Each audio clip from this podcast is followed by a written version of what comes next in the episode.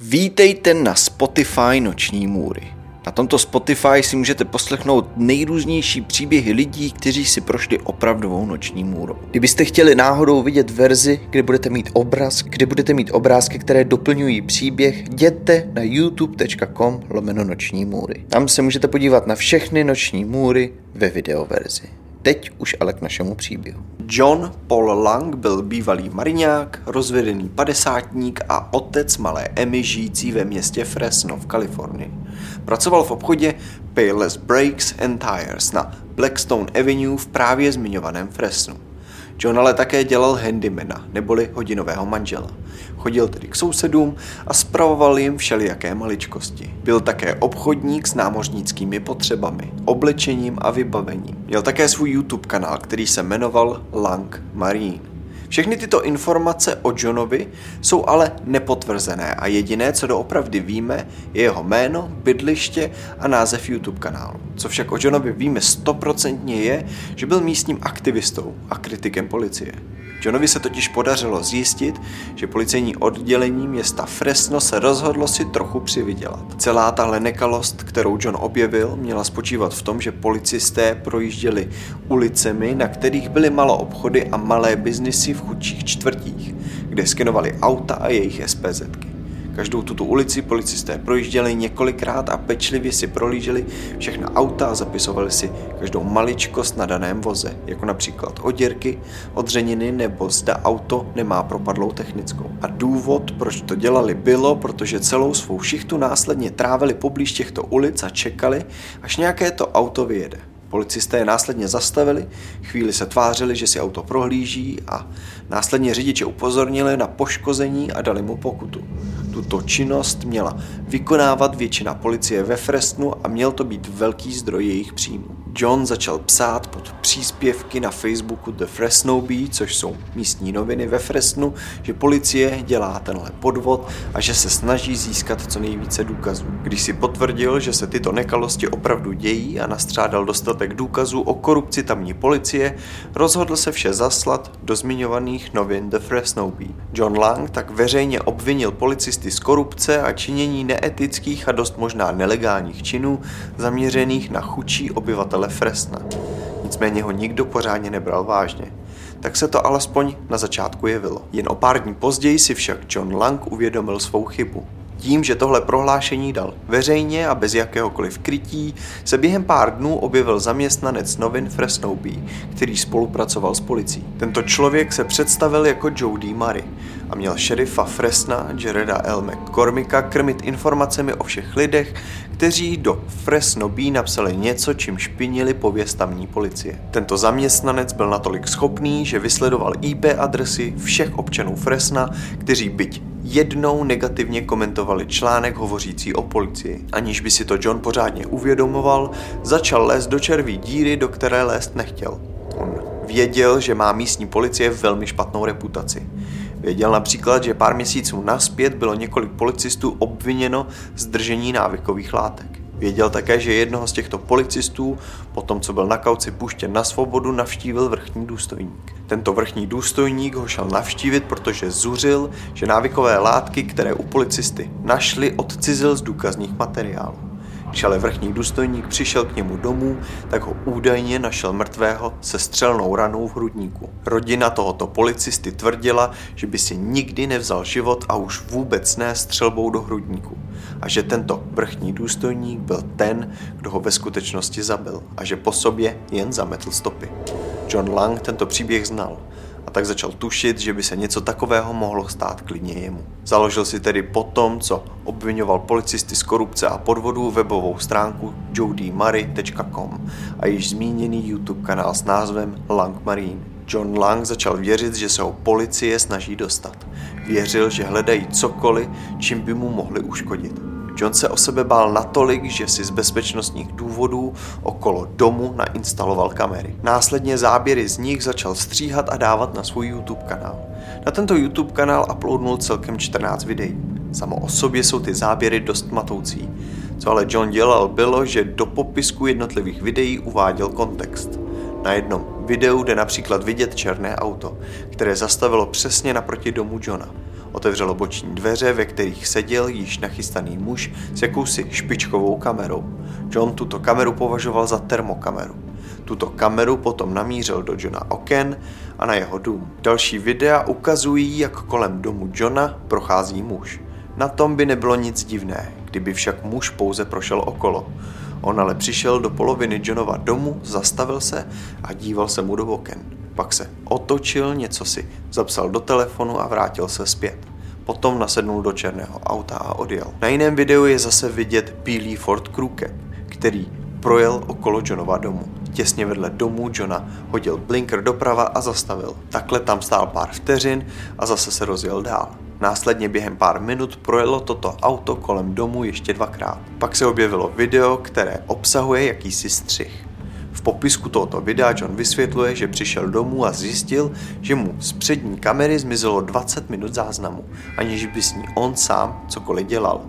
Jestli to byla chyba kamery nebo někdo umyslně manipuloval s kamerou, nikdo neví. John měl strach. Začal dost litovat toho, že psal o svém zjištění o místní policii do novin. A důvod, proč toho začal litovat, bylo, protože si John myslel, že všichni tyhle divní lidé v těchto autech jsou tajní policisté. Jediné, co mohl tedy dělat, bylo chránit se.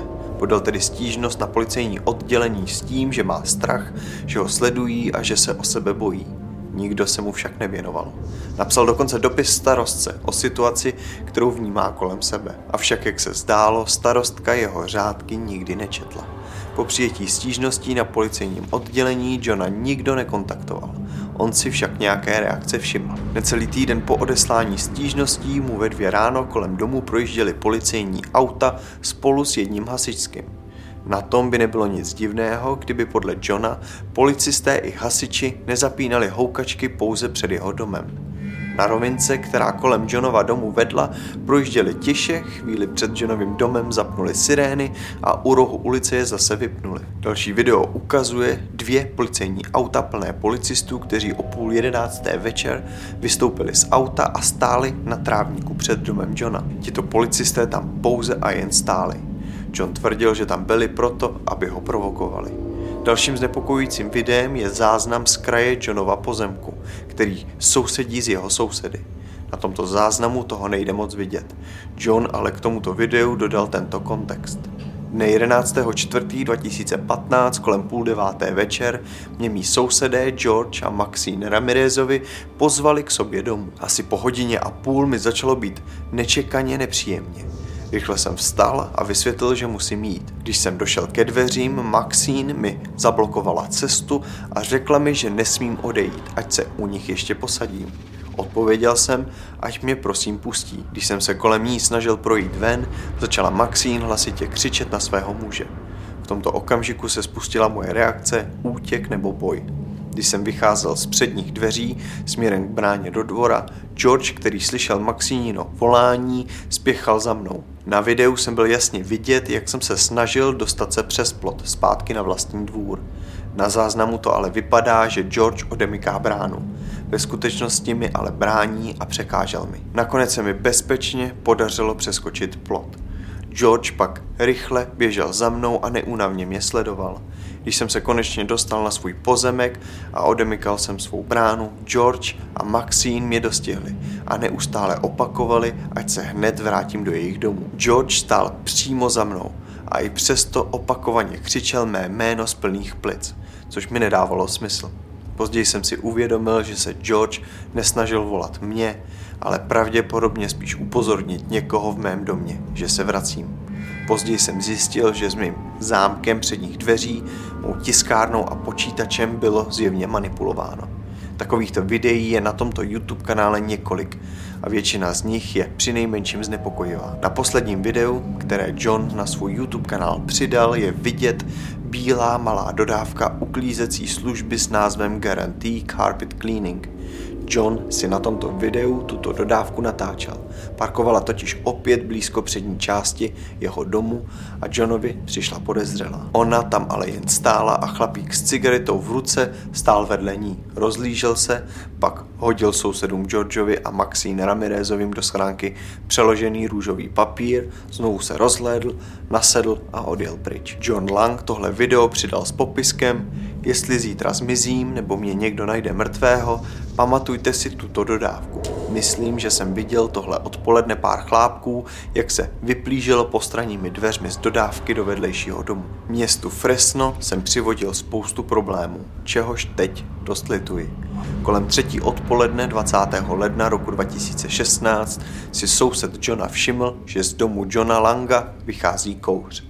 Sousedovi Johna bylo i hned jasné, že se tam děje něco vážného a tak se rozhodl zavolat tísňovou linku 911. Když hasiči dorazili na místo, dům už olizovali plameny. Před Johnovým domem jim však ve vstupu bránila mohutná železná brána. Hasiči se však nenechali zastavit a našli si svou cestu na pozemek. Když se snažili dostat se do domu, aby zjistili příčinu ohně a zastavili jeho šíření, nešlo jim to. Jak se později zjistilo, všechny unikové cesty byly zabarikádované zevnitř domu. I tuto překážku však hasiči dokázali překonat ve snaze zachránit osoby v domě. Když jednotka konečně vrazila do domu, začali systematicky prohledávat jednu místnost za druhou. Když narazili na obývák, tak v koutě na madraci ležel John. Nedaleko jeho madrace byl stůl se dvěma monitory, na kterých ještě stále jeli živé záznamy z venkovních kamer. John byl natolik vyděšený z toho, co se kolem jeho domu děje, že spal vedle těchto monitorů na zemi, aby mu nic neuteklo. Johna v ten moment však hasiči našli ležet na matraci v bezvědomí. Pomysleli si, že je otrávený s plodinami. Co jim však ale přišlo dost divné bylo, že byl celý od krve. Část jednotky se tedy vydala hasit požár, zatímco druhá část se snažila vysvobodit Johna Langa ven z toho žavého pekla, které dřív bývalo jeho domovem a zajistit mu první pomoc. K překvapení všech John žil. První informace byla, že měl několik bodných ran na hrudi a na zádech. O několik dnů později však přišla oficiální verze, která zněla takto. První bodnořezná rána, kterou lékaři nalezli, byla vedena u pátého žebra. Jednalo se o ránu způsobenou ostrým předmětem, která poškodila kůži, měkké tkáně, svaly i okolí, avšak neprošla skrz kost. Druhá rána byla také nalezena v oblasti hrudního koše, tentokrát blízko čtvrtého žebra. Tahle rána byla dost hluboká na to, aby pronikla k srdci poškodila ho v oblasti pravé komory. Rána natolik poškodila svaly, kůži i měkké tkáně, že otvor, který kvůli ráně vznikal, zůstal otevřený a proudila jim krev ven z těla Johna. Poslední třetí ránou, kterou lékaři našli, byla opět rána v oblasti hrudní kosti. Tahle dokonce byla dost silná na to, že prorazila hrudní kost v místě, kde se napojuje páté levé žebro. A byla také dost silná na to, aby pronikla až k srdci. Srdce však neponičila nijak radikálně. Nicméně i přesto John Lang zemřel po převozu do nemocnice. V krvi mu byla naměřena nadměrná hladina oxidu uhelnatého, kterého se nadýchal při požáru svého domu. Plíce měl bohužel plné jedu a sazí a tak nebyla šance, že by přežil. Kroner smrt Johna označil za sebevraždu. To však nedávalo smysl nikomu, kdo Johna znal nebo ho alespoň sledoval na Facebooku. John totiž jen pár dní před svou smrtí přidal na svou zeď na Facebooku znepokojující statusy. 14. ledna potom přidal následující status. Jen bych vám chtěl dát vědět lidi.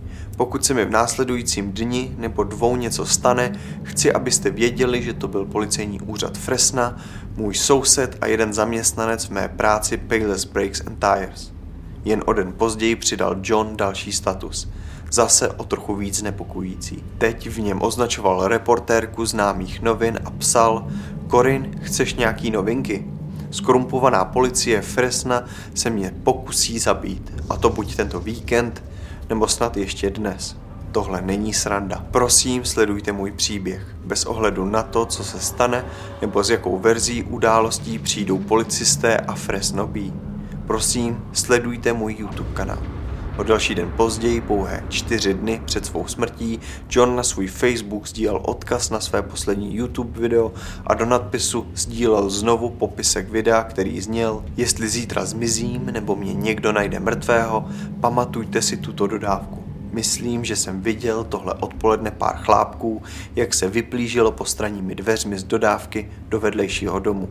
Městu Fresno jsem přivodil spoustu problémů, čehož teď dost lituji. Jen o pár hodin později doplnil John svůj poslední status, ve kterém psal je tu někdo, kdo by chtěl přijít na můj barák dnes večer?